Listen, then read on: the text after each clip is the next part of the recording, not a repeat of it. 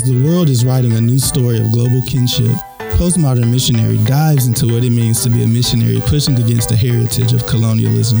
Join Reverend Katie Meek as she explores life and faith in Sierra Leone.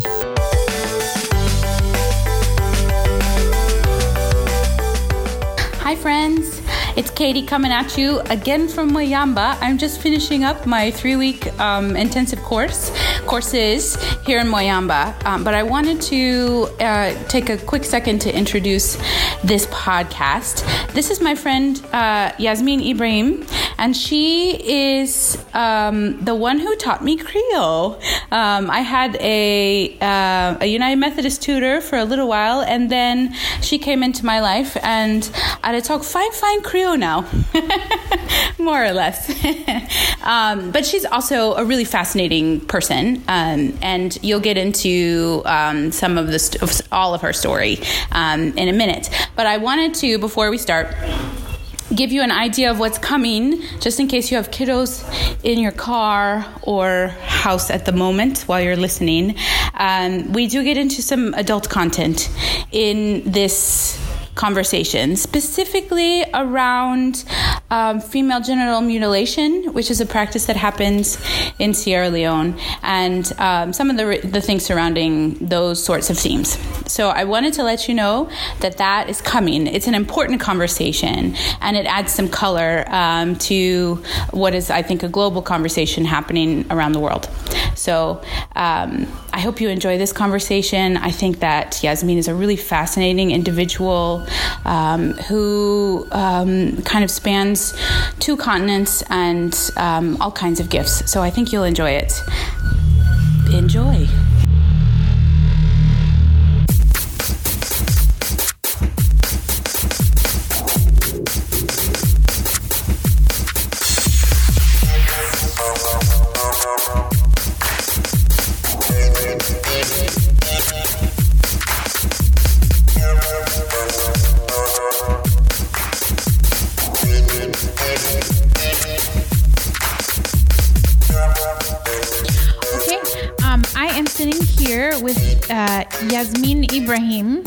And um, I'll let you introduce yourself. But my Creole teacher, so welcome.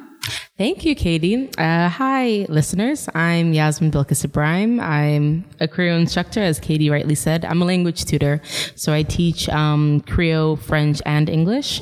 Uh, so I run my business, which is called Mina Bilkis & Co. We offer language services, language tutorial services, uh, consultancies, uh, photography, and I also have a shea butter business called Ori. Um, in addition to all of that, uh, I also run a nonprofit for adolescent girls called Girl Up Lion Club Sierra Leone. Yeah, so you're a really fascinating human being, Sierra Leonean, but you're you're also you're a dual citizen, right? So you were born in the states, um, in Ohio, in Illinois, Illinois. Sorry, sorry, all yeah. those Middle American states. I don't. um, somebody asked me if I was from Ohio the other day, and I was not Ohio. They said Iowa, and I was oh. like, I'm sorry. That no. is wrong.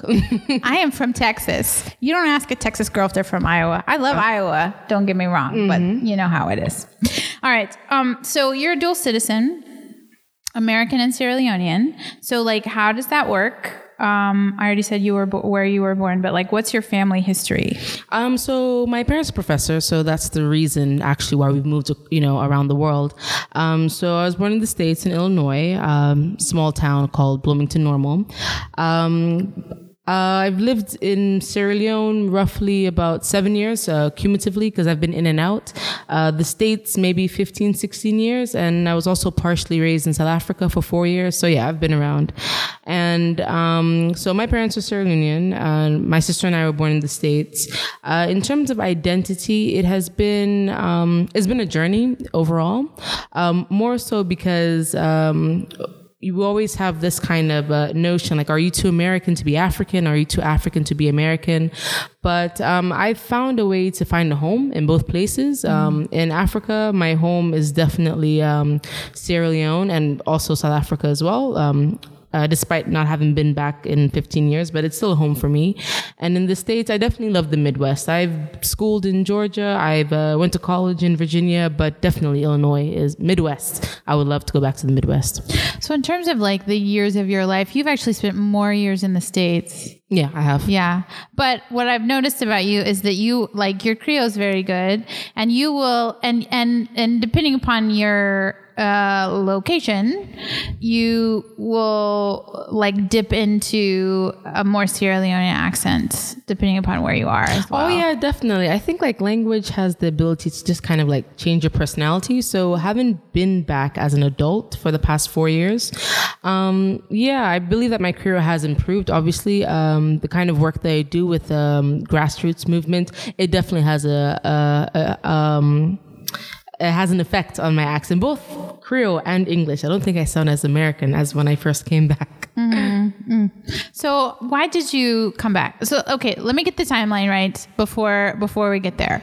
All right, so you were born in the states, and then after how many years did you come back to Sierra Leone? I came to Sierra Leone. I've this is my third time moving back to Sierra Leone. My first time moving back to Sierra, moving to Sierra Leone, I was nine, so right after the war. That was in um, December 2001. Okay. Uh, the second time I came back to the states was um, um, came back to Sierra Leone. Sorry, that was in 2006. I did like two years of high school here. Um, so my mom had just uh, finished up with her uh, PhD, so we decided to move back to Sierra Leone. So we came here in 2006, and I left in 2009. And um, so after college in 2014, I came back. So yeah, I've been back since then. Okay. So what like why did you decide I don't want to make my adult life in America. I want to make it in Sierra Leone? Um, well, I guess at that time, you know, I was actually just kind of lost, really. I was going just through some personal challenges and um, trials which you usually do in your early 20s. Mm-hmm. And I just decided that America didn't have what I wanted. And so my mom actually proposed, like, well, would you like to come home for six months and just see how things are? I was like, okay, well, I don't have anything to lose. I didn't have a job, you know. Um, I was like, okay. So I came home, uh, which was February 2014, and um, I was looking for employment. Fortunately, I live right by the U.S. Embassy, so I used to go to the um, the library. It's free for all nationals. You know, it doesn't matter uh, where you're from. So I'd go there and use the um, the computer like every day, and I came across a teaching uh, school, a school, yeah, a teaching position. So I was like, okay, let me just keep myself occupied before I go back to the states. But then I loved it. I realized I really liked teaching. I tutored in college, but it, it wasn't the same actually teaching kids something new. Mm. So um, then at that time, Ebola had already engulfed the country, but it hadn't yet entered the capital. So when it came to the capital in July 2014, and all schools were shut down immediately um, I don't know. I guess this um, sense of patriotism um, mm. in terms of being Sierra Leonean came. I was like, well, I can't flee now, you know. And there are so many opportunities to volunteer with kids and with girls, and that's how Girl Up also came about.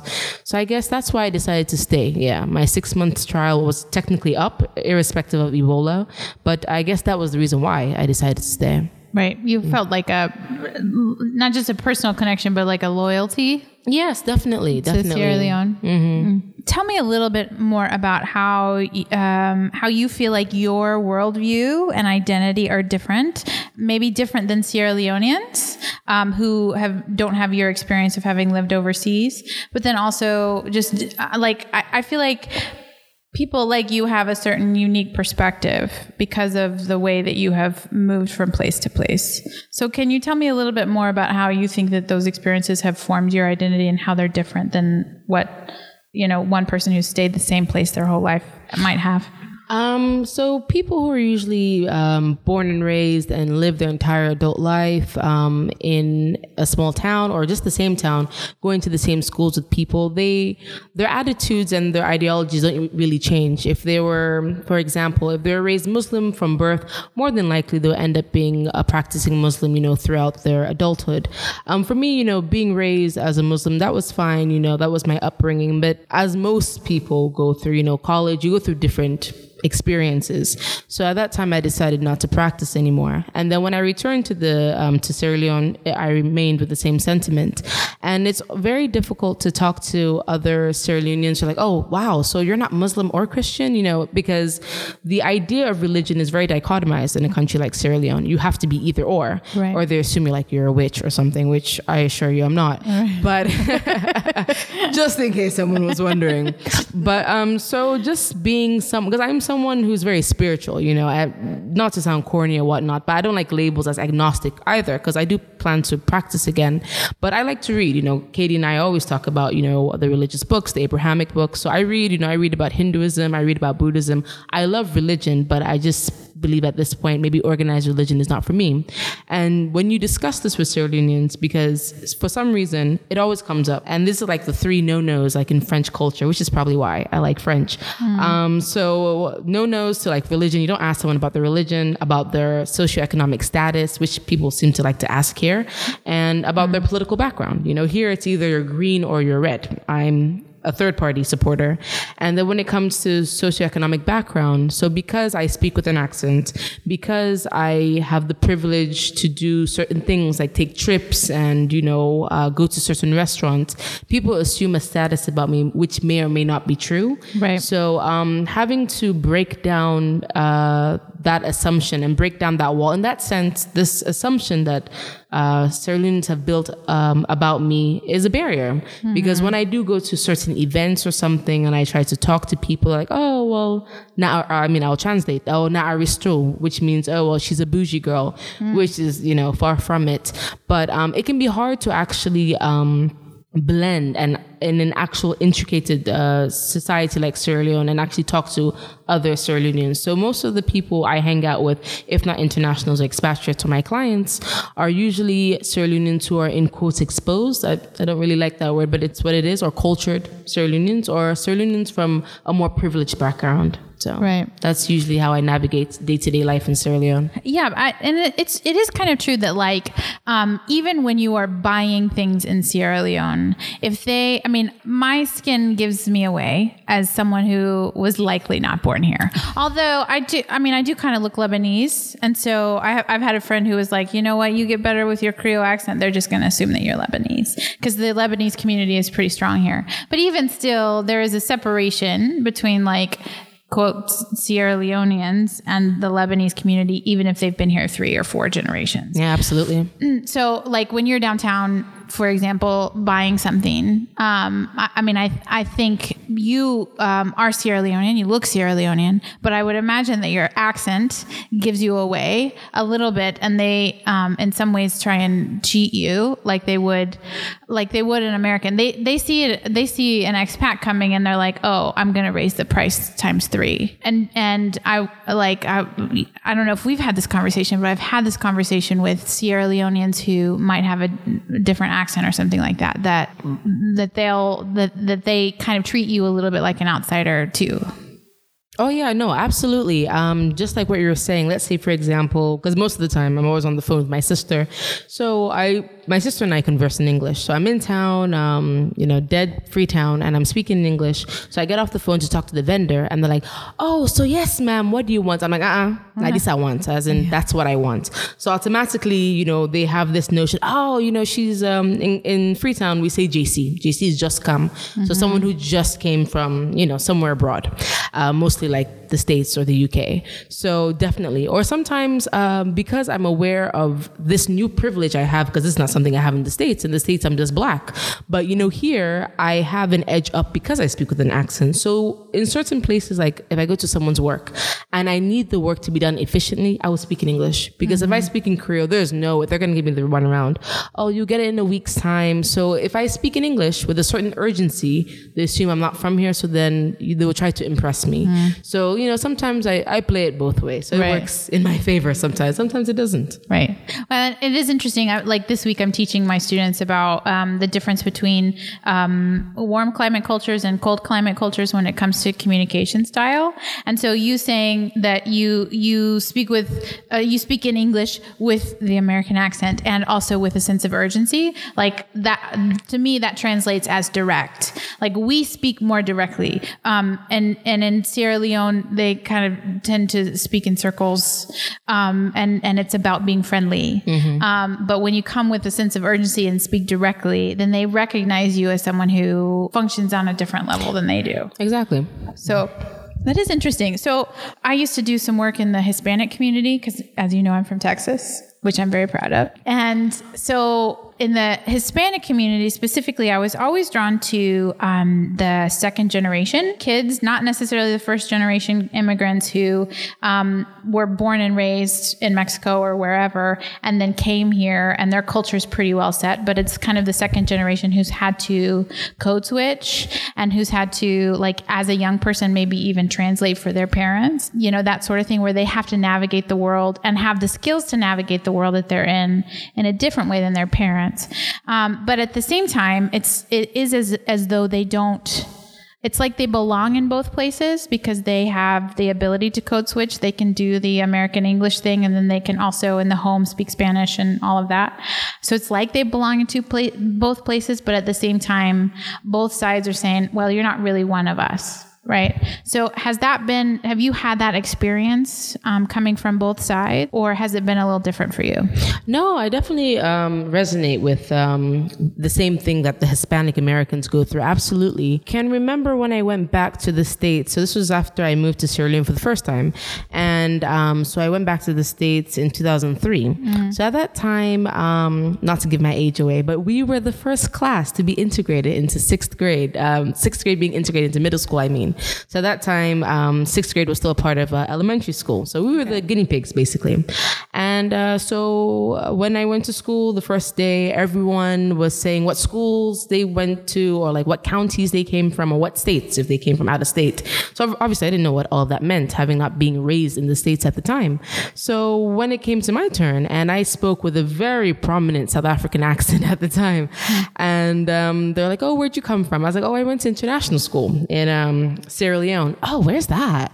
Uh, in West Africa. Oh, you're from Africa, girl. I'm like, oh goodness.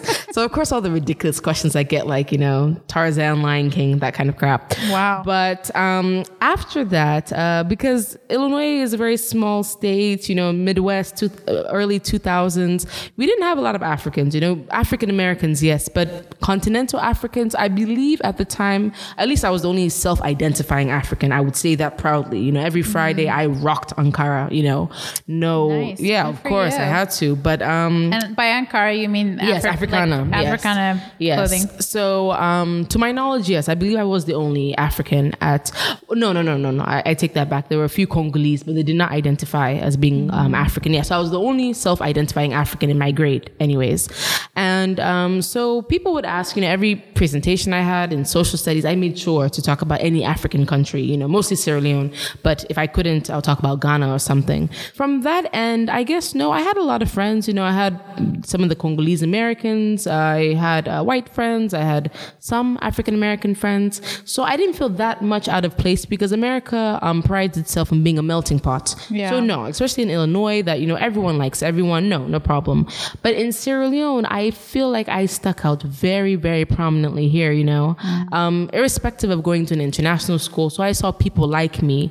But when I would attend tutoring classes, because I took extra classes in French and in English and my other subjects, so um, yes, that became I became very self-aware that oh. Um, I'm not like other Sierra Leoneans, you know. But I mean, I always said, okay, just irrespective of where I was born, we're all Sierra Leoneans. But as I came to realize, a lot of Sierra Leoneans don't feel that way. And I still feel that way sometimes. But at this point, I don't feel like I have anything to prove. I'm 26, you know, I'm fine. I, I know who I am. Mm-hmm. I'm self aware. So that's okay. But I also am aware, as I'm sure other people do, especially, you know, white people who are in Africa, I'm aware of the certain privileges I have. So I am sure I'm aware of not to exploit that either. So yes, in Sierra Leone, I say I do feel like I'm an outsider looking in sometimes, but in the States, at least back then, when in high school and in college, no, no, I, I felt just like everyone else felt. I felt mm-hmm. accepted. Yeah. Well, and as you were talking, just like the way that you speak, um, not your accent, but but your vocabulary and and the way that you form words and all of that. Um, I mean, number one, you can tell that you come from an ac- ap- academic family, but I think also just the quality of your education separates you. um, in some ways, which is not necessarily a bad thing. But I think at the same time that it's it's just an added challenge. That's it. Talking about being um, an African expat in the states, um, do you think that because you say that you wore it proudly? So do you think that African expats in the U.S., so essentially the African what, what they call the diaspora, right? So people who um, who who have roots in Africa uh, and then immigrated to the states, do you think that they're treated or viewed differently in the U.S. than African Americans? Oh yes, definitely. You know, especially in um, in the states. I forgot to mention this. I realize a lot of people assume because I'm African, I come from money. Mm-hmm. And I could go shopping and buy something that maybe is twenty dollars or fifty dollars, and you'd I would have an African American clerk be like, mm, "Them Africans, they got money." And I've been in that situation. True story. True story. but um, no, but I don't think, at least for my family, I don't think my family would um, label themselves as expats, mostly because they're not in foreign service. They're academics, as I mentioned before. Right. But um, for the um, the kids of African expats that I didn't meet, you know, diplomats uh, and some sort. Um, yes, I do think it's different. They do one, you know, the ignorance is very mm, high in the states, as we know. Mm-hmm. So some people would assume I'm royalty. You know, I've been asked once or twice, am I a princess of some sort? Wow. Mm you, you, you would think college students asking these questions. Interesting. But, well, you um, do you you do have like a royal something. Oh, well, thank yeah, I mean, you, you do. You're you know, melanin. thank you. but um, in terms of being treated differently, yes, I, I am aware of that to a certain degree. Maybe because I didn't have a lot of African American friends in the states, mostly because, like what you said, the same thing here. I guess people. Um, okay, I think maybe this is just a, a black thing, perhaps. Black Americans, as an African Americans and continental Africans born and raised and stayed in their respective countries, they have this feeling that black people who emigrate to their immigrate to their country come from a higher socioeconomic background. So okay. in both countries, I have, yes, I huh. have gotten that treatment that I must be of the 1% or at least the higher middle class. Right. Because I can go between both countries and because I hold both citizenship. So yes, definitely. That's one thing I have observed from both countries. That's very interesting. Mm-hmm. That's very interesting. Like I wouldn't have I that's new information to me. I wouldn't have thought that. Um, just because I think that um, among Anglo people in the states there's a certain amount of prejudice against just immigration in general. Mm-hmm. And so um, so the idea that within the African American community what they see is is a, um, a difference socioeconomically as, as, though you're you're above because I think from the white community just across the board most of the time we see um, immigrants and think um, and and and there is an sometimes an embedded bias against. But you seem to have I mean I I would imagine that it makes you just stronger across the board. Oh yeah you have to be yeah definitely. I mean you are who you are. I am. Which is one of the things I like about you. Thank you. Mm-hmm. Um, you're an eight, by the way. Anybody who's into the Enneagram. Yes, I'm a challenger, so she said. I like that. I'm forcing all my people in Sierra Leone to um, to learn their number. Um, so anyway, I literally did force you, didn't I? Like I was we we, we went to the beach and yes. I was like, we're listening to this podcast and you're gonna tell me what you think. I was like, okay. I was like, yes, I resonate with an eight. I was between I think an eight and a three, but yeah, ultimately yeah. I chose an eight, definitely.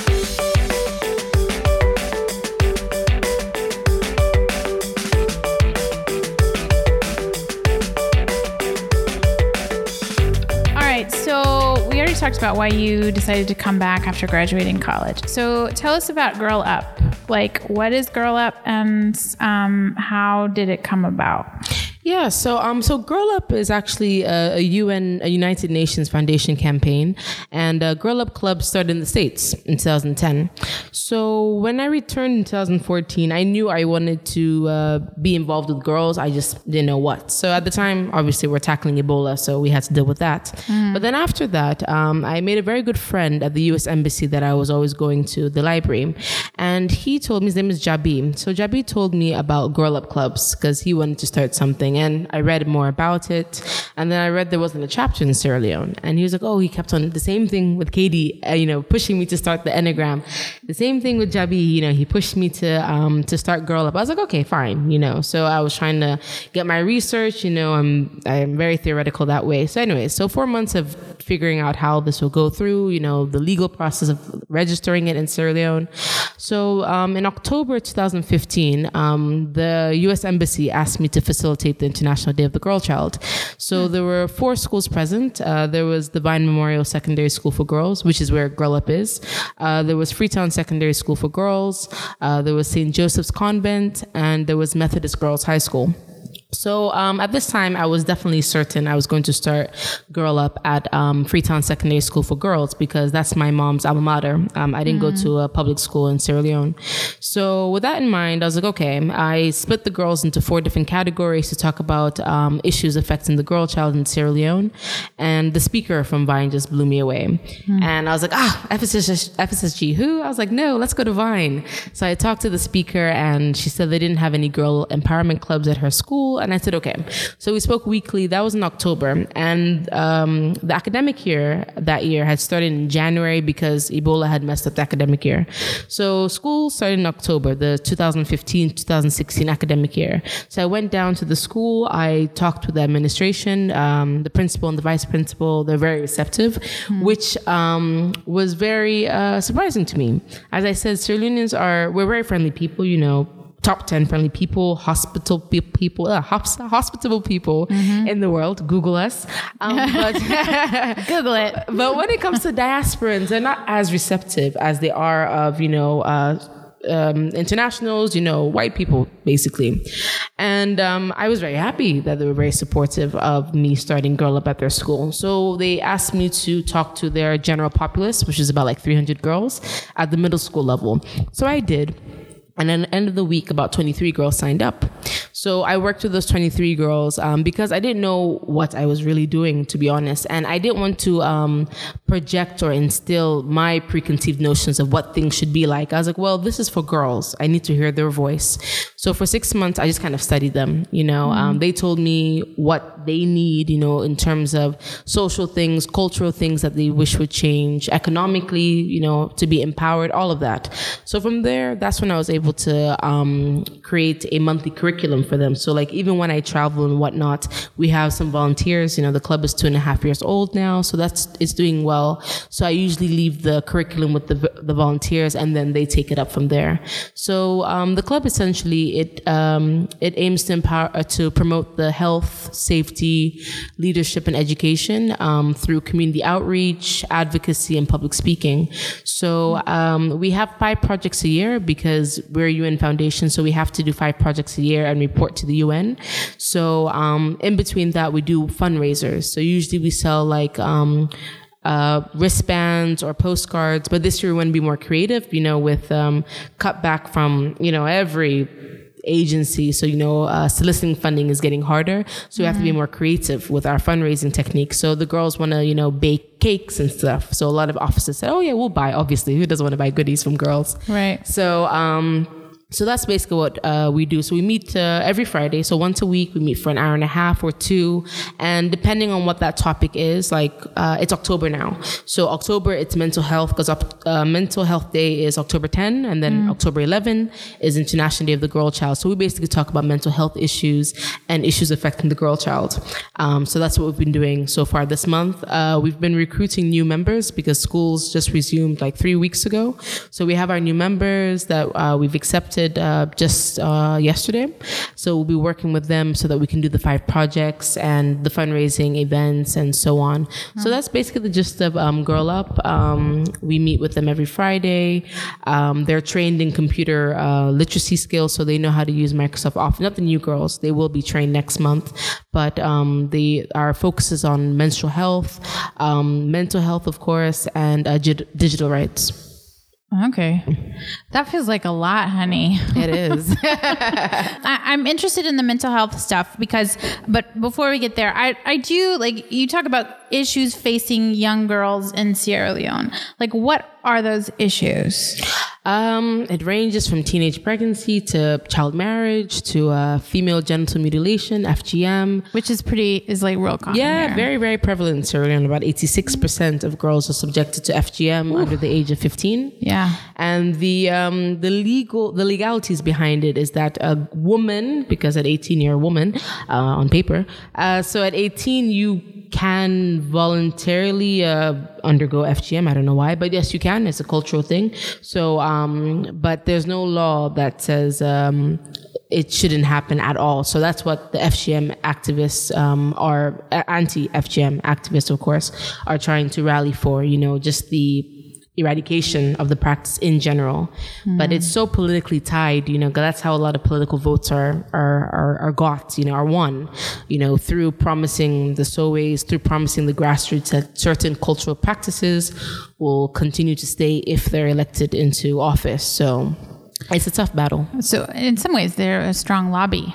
Oh, And yeah, no, definitely. And it's uh, so okay. Can you? Exp- I I don't want to ask too much because I know that like essentially this is a function of secret societies and that sort of thing. But like, can you explain to us why they do it?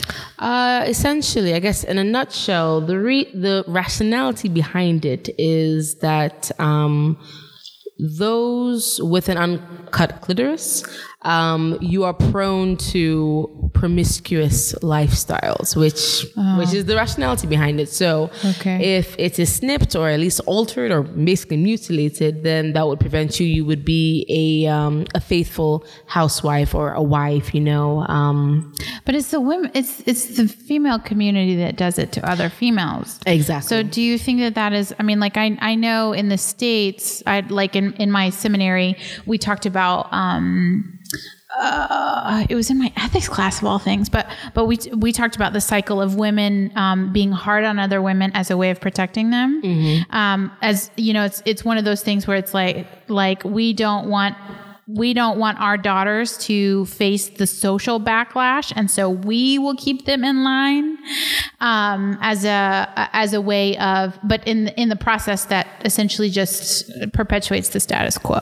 So, do you think that's it, or do you think it's something else? Because there's there's the other side of it, which is you know the secret societies, especially, are big on ritual and and kind of um, coming of age ritual and that sort of thing, which I think is a great thing. I mean, I, I think I ritual in general is a good thing, but when it's attached to this other piece, it feels very unhealthy. So, like, why do you think that the the the women's community is the one who does it to other women? Okay. Um. Oh, so I, I'll answer this in two parts. So, like you said, I think the um the rite of a passage is a very beautiful thing. It happens in all African um cultures, you know, and backgrounds. So I'm not against the society itself. You know, I Right. if that's what you want to do, you know, it's beautiful. But I'm against the cutting aspect obviously, because that's a human rights violation. So, um, to answer your question, the reason why the cycle continues is because it's like abuse, basically. You know, if um, my parents abused me, obviously I'm going to abuse my offspring. My offspring will abuse his or her children, etc. And no one will be bold enough to break the abuse, you know. And people always, you know, you, you would meet other people who have undergone it, you know, not those who I think it's also attached to education, but I won't say that because I know some prominently educated women that I won't uh, name drop that are, you know, pro FGM campaigners, believe it or not, because Right. they believe it's a cultural thing Right. and it's a beautiful thing. But it's like if they did it to me, I'll say this in Creole just because of the nuances and I'll translate. Oh, if they do it to me, why me self no for do it to me picking? Yeah. Meaning if, you know, I've undergone it, why shouldn't my child, you know, undergo the same thing?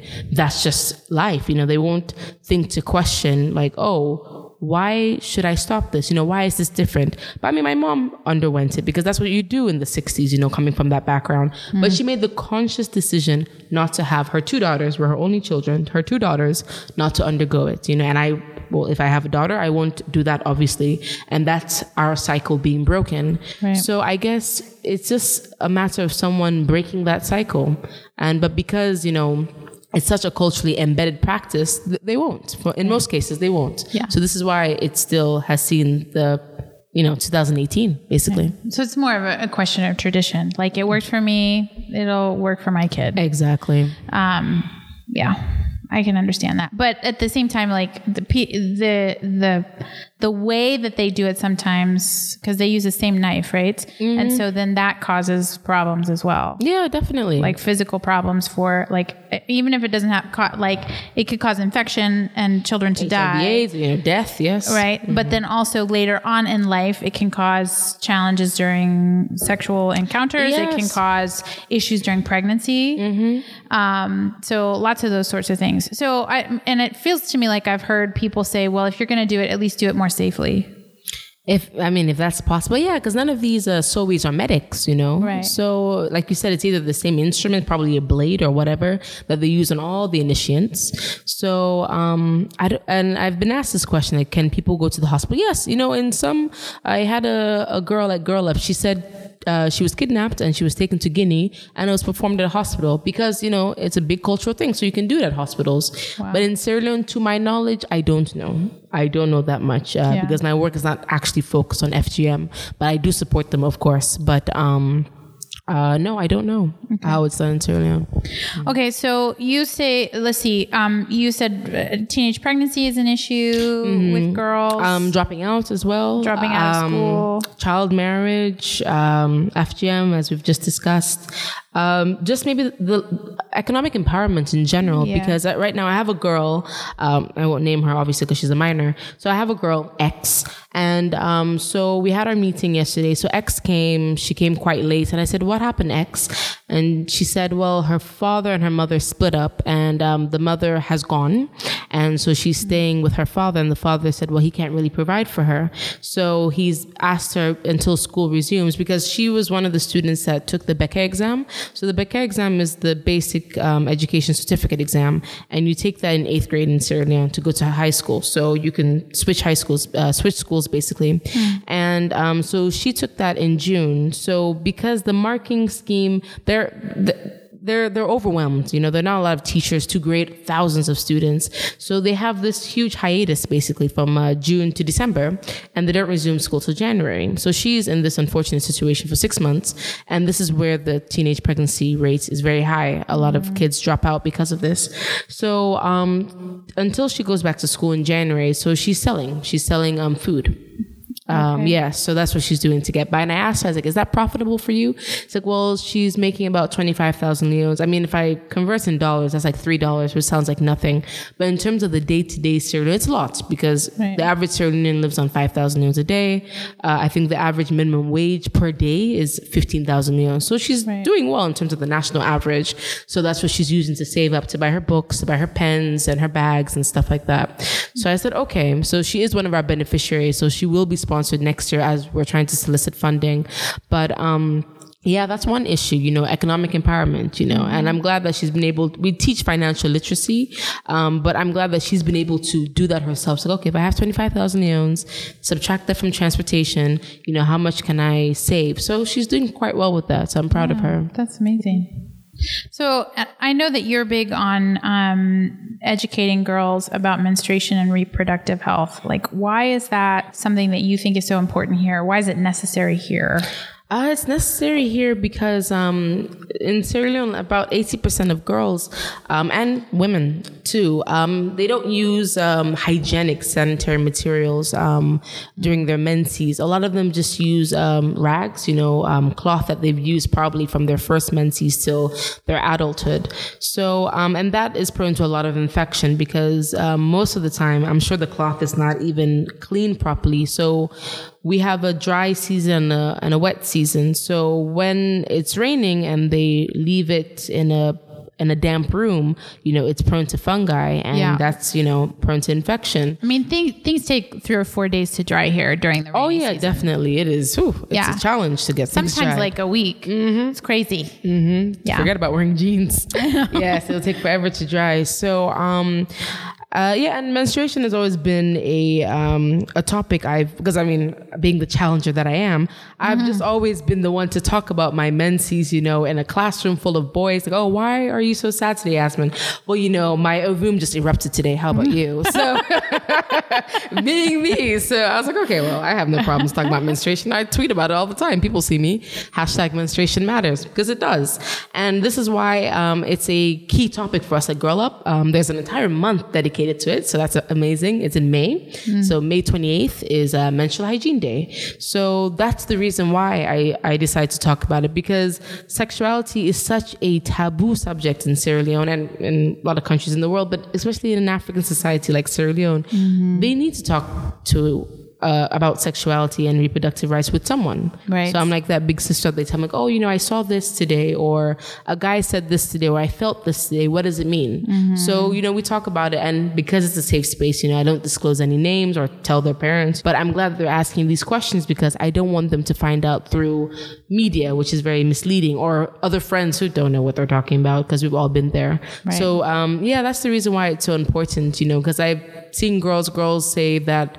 Um, they couldn't um, they had to sacrifice their lunch or they had to sacrifice the transportation fee so they could buy pads because it's either or you know the family's thinking of it as well you're already a girl be happy you're in school. We're already giving you lunch and um, transportation. You want us to give you monthly pads too? They don't. So all our beneficiaries receive pads um, for free you know as long as they're in the club. So i think that's very important as well because it gives them something to look forward to as well definitely. And like oh I, I get free pads. I mean it may not be a lot but at least it's you know because everything is rising you know. So at least if they have that you know and um, you know access to tissues and soap because in sierra leone you know access to water is a huge issue Right. you know so a lot of ngos you know they do their best you know establishing wash centers and what which is great but yes i've been in like high end offices again not to embarrass anyone i won't say names and i go there there's no running water Yeah. and I try to be very environmentally friendly as possible. So I use a menstrual cup.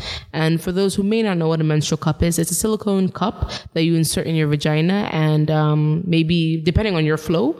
So you dispose of the contents, blood, um, maybe every two to four hours. I would say that's safe. And um, for me, because, you know, disposing of the pad, finding somewhere to discreetly, of course, Right, because they don't always have like like bins. yeah no. trash cans in the in in the bathrooms and any of that. Yeah. at all. So for me, using a menstrual cup is the best way, you know. So I always have a bottle of water, anyways, just in case I go to an office and I'm like, oh goodness, what do I do? And I have some tissue or something. So yeah. So for me, um, ironically, uh, using a menstrual cup in Sierra Leone is the best thing for me because having to dispose of the of the um, the used pad is difficult to use a challenge, and the girls say it as well. Their bathrooms are not very clean at the schools uh, because you're you're in a environment with over 300 girls and they're coming from different socioeconomic backgrounds as a result different hygiene uh, priorities and backgrounds. So one girl may have an access to a toilet in her house, but another may not. She might have a borehole.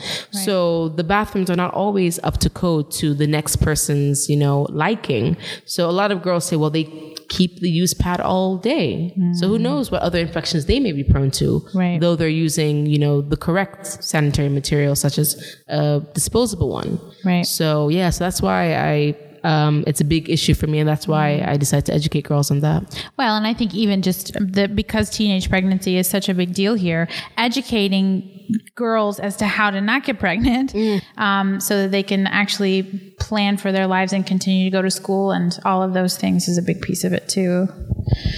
Um, like I remember in the states, I was working with a young woman, and uh, she was getting married and still in college, and she promised her mother that they wouldn't get pregnant. Um, like the only way her mother was going to bless the, the union was that they wouldn't get pregnant. And um, and I and I said, and I looked at her and I said, and do you know how to not get pregnant? And she didn't. Um, and she was a member of the immigrant community. And so I do think that uh, you know people who have a lot of education don't realize that that sometimes young women really legitimately don't know how to plan for um, their futures when it comes to that sort of thing. It just kind of they just assume something's going to happen. I don't know what they assume, but like the fact that they just don't know. No, that no, that's absolutely true. Um, young women, yeah, even myself, when I came back to Sierra I didn't know that much about reproductive um, health rights, but um, I feel like you have to actively seek out these services, you know, to be educated. You can't just say, oh, well, I'm a woman, you know, I know how things work. Mm-mm. So yeah, so being very well educated with your um, with your body and being self aware is very important. So you can, Right. you know, prevent yourself from an unwanted pregnancy or STIs and STDs. Right. Or just a health issue in general. Like just general. teaching people to know what's going on with their bodies. Mm-hmm. Um, and I think that's an, a very, very empower thing, empowering thing, especially for young women, um, because so often they just kind of feel like their bodies are for someone else's pleasure.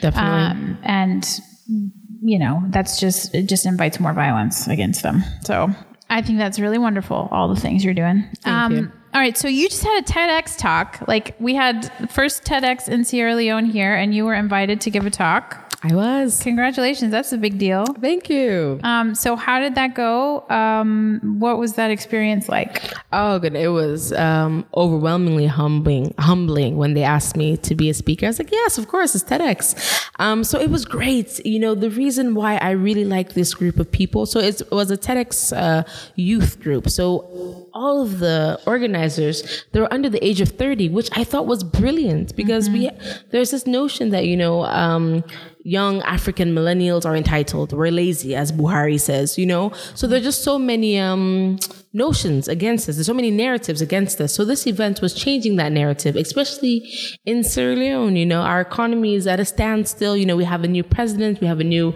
administration, which is all good, but things are not moving at the rate that they should be. And a lot of the youths are disgruntled. So when this event came around, it was just, um, it was just a breath of fresh air.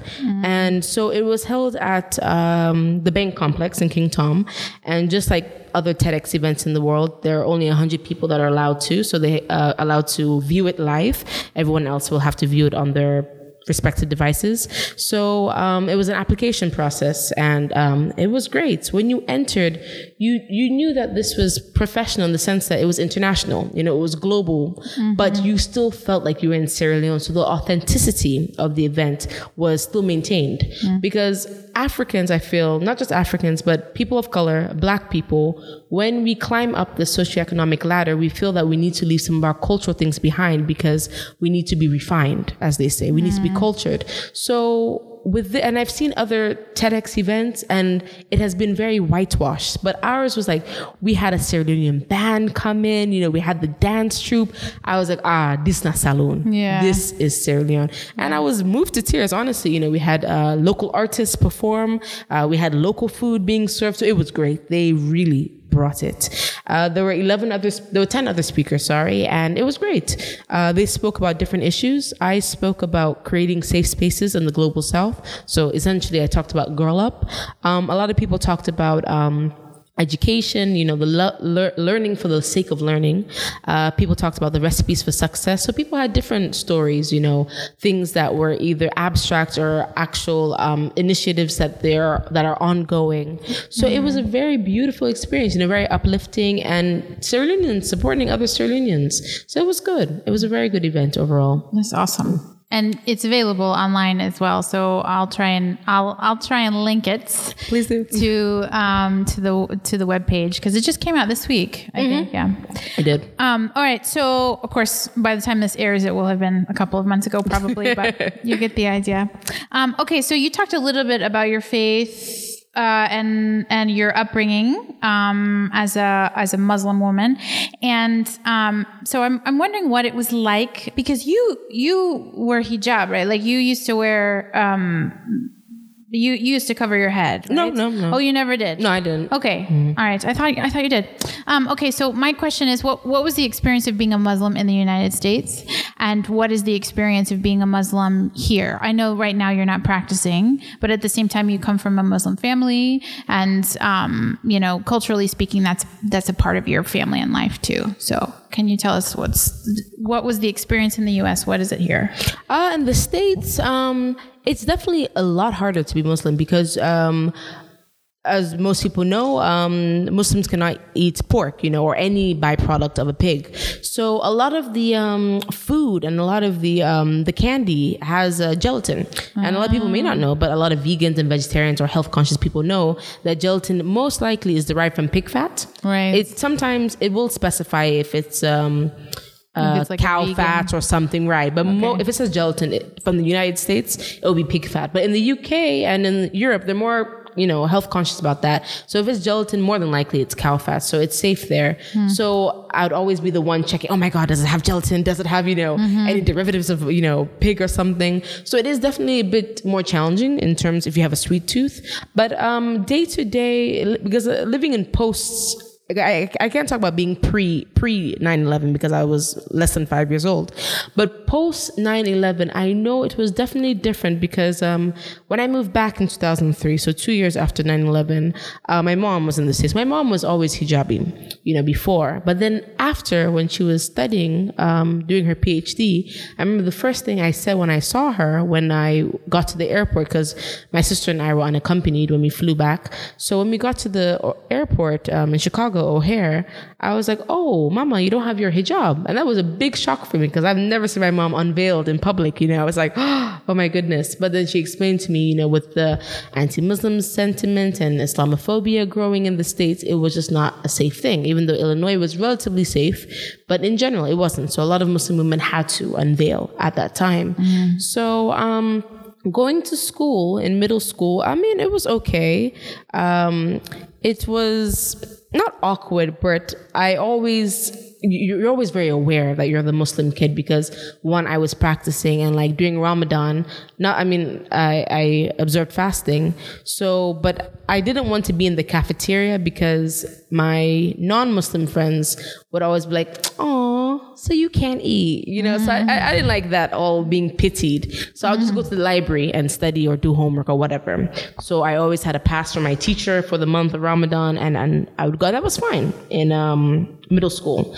But when I moved to Georgia, oh, that was different, you know. So because it's it's Georgia, come on, it's from the south. Yeah, Katie, you come on now. I it's the. Bible Belt. Yeah, so yeah, exactly. It's very Christian. goodness gracious me so this was different and um there was this libra- librarian who i didn't like and she didn't like me for whatever reason either so I had the pass, you know, the principal gave me the pass, but then sometimes it was lonely, you know, so I would go to the cafeteria sometimes and talk to my friends and they understood. So they didn't pity me, you know, it was a different mindset. But then sometimes I'm like, ah, well, sometimes I get hungry. So I'll go to the library, you know, to evade temptation and I'll get that weird look like, oh, sometimes you decide to be here, sometimes you don't. I'm like, well, woman, it's none of your business. But, you know, so that was a bit challenging in Georgia. In college, um, no, it wasn't because there were other Muslim kids and there was a Muslim student association and there was a, um, because our university used to be Baptist, but then um, it became non denominational. So the chapel, which was basically interfaith, you know, you had the a synagogue section, you had a mosque section, you had everything. You had a temple, so it was fine. It was interfaith, so that was that worked out for me perfectly in university. But in Sierra Leone now, even though I'm not practicing, it, I mean, it's fine. You know, people are very. Um, aware we are a very religiously tolerant country another thing you can google and um, so yeah we celebrate both muslim holidays and both christian holidays so Right. it's it's fine in sierra leone it's in the states that it's more of a challenge because um, well now i guess now living in the states I'm happy I don't, you know, uh, with a lot of Islamophobia going on in the States. I can imagine it being difficult. Um, but my sister is um, in the States now. She's a university student. And she tells me some of the challenges that um, other Muslim kids, openly Muslim kids, in the sense that they're hijabi and stuff, she practices loosely. But um, she's in New Jersey. So New Jersey is relatively liberal. She goes to a liberal university.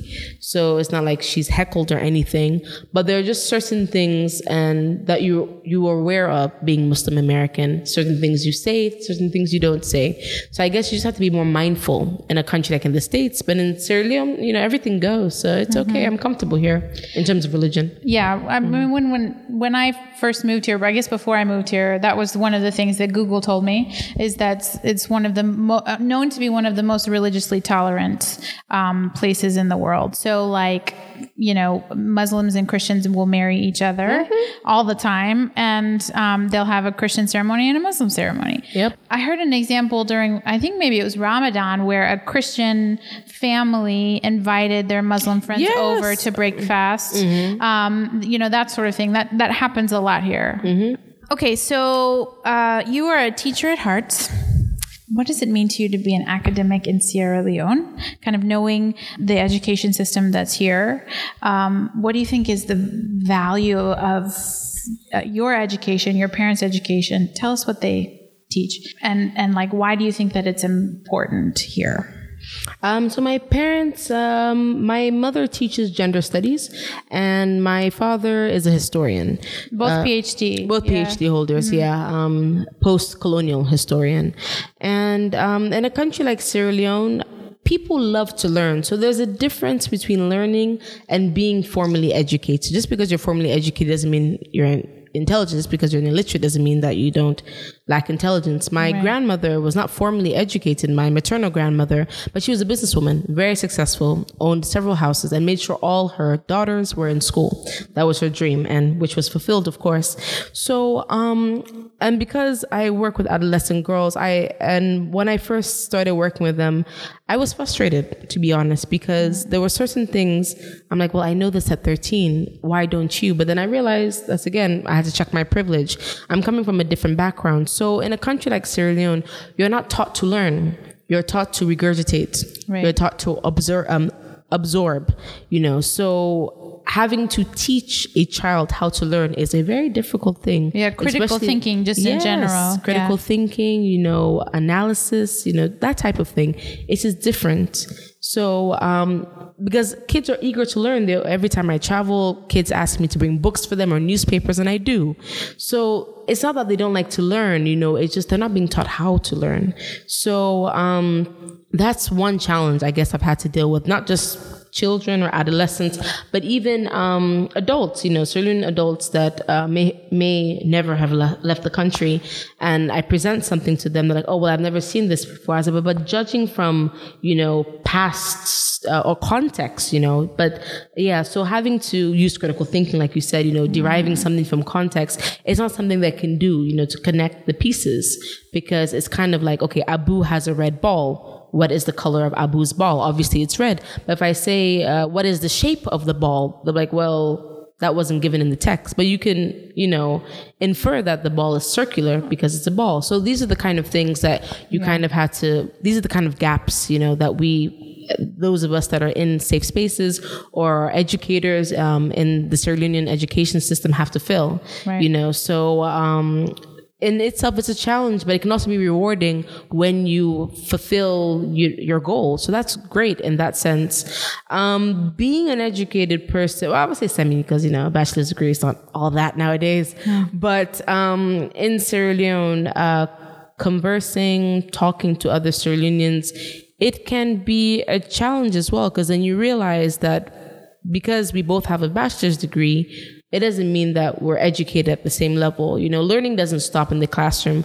I always read articles. You know, I still continue to read as a teacher, and I'm going back to school next year, so I have to read for my exams. So, but some people have the notion that, oh, well, I don't have anything to study for it, because it's all because that's how we're even in the states. That's how you're taught. You're supposed to study for a test so you can pass the test. You need to pass the test so that you can graduate. But that's it's always what's next. So when mm-hmm. you've reached your pinnacle, what's next? Mm-hmm. So I think you need to teach people the joy of learning, just learn to learn. Yeah.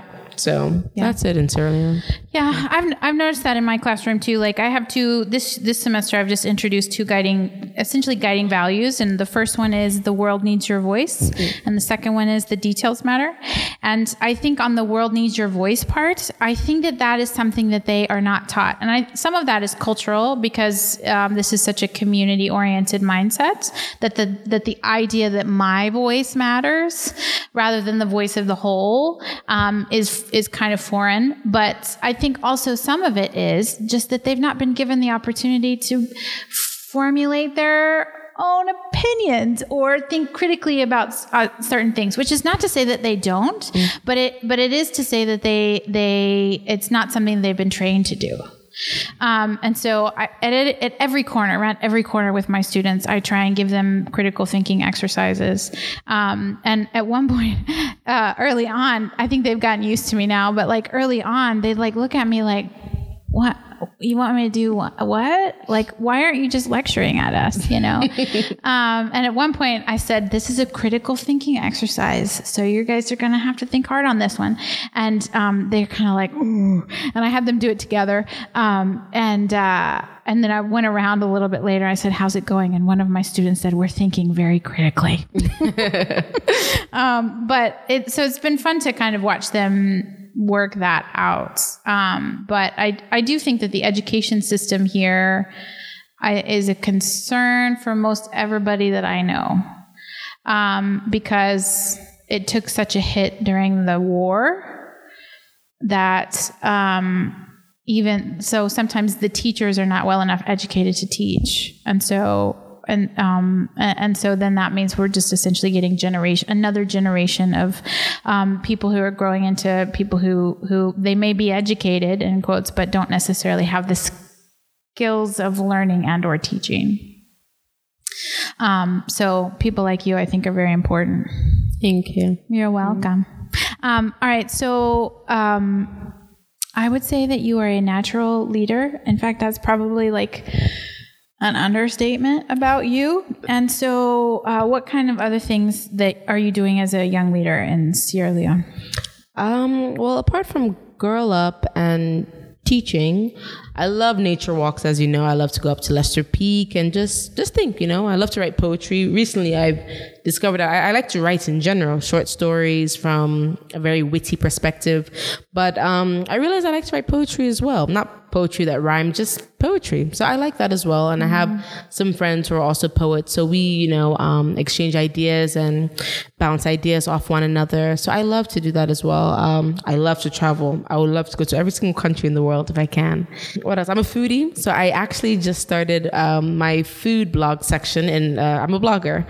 So I started my food section because um, mostly I talk about traveling and other things.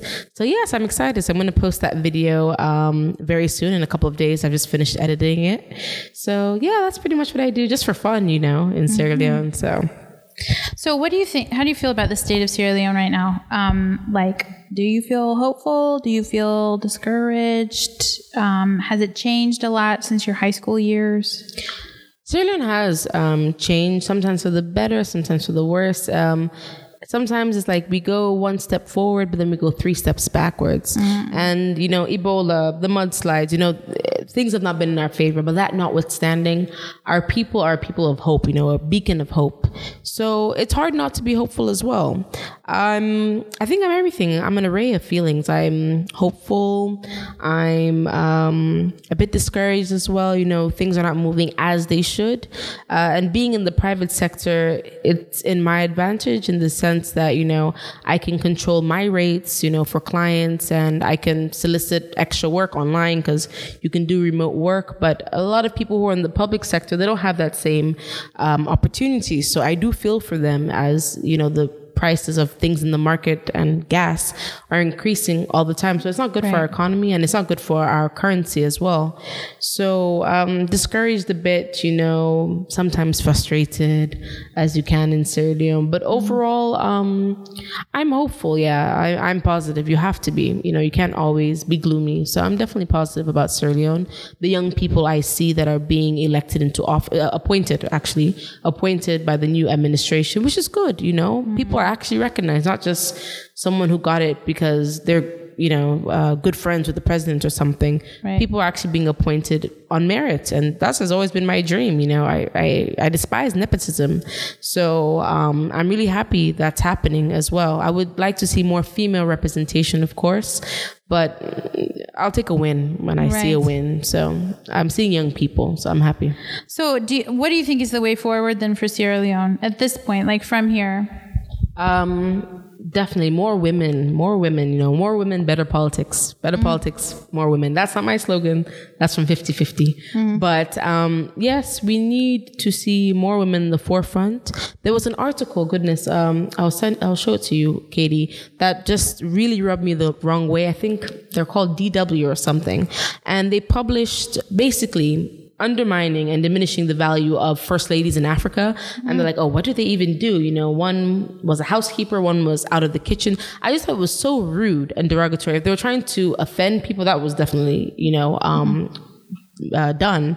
But um, I just feel like why does everything with Africa have to be, you know, um, associated with something bad? I've never seen a piece about the relevance of first ladies in the Western world, you know, Right. or white first ladies. So I don't know why that particular news outlet decided to focus on African ones. And one of our, one of the, I think they featured about 10 of them. And one of them was our first lady. So our first lady, um, she uh, was an actress.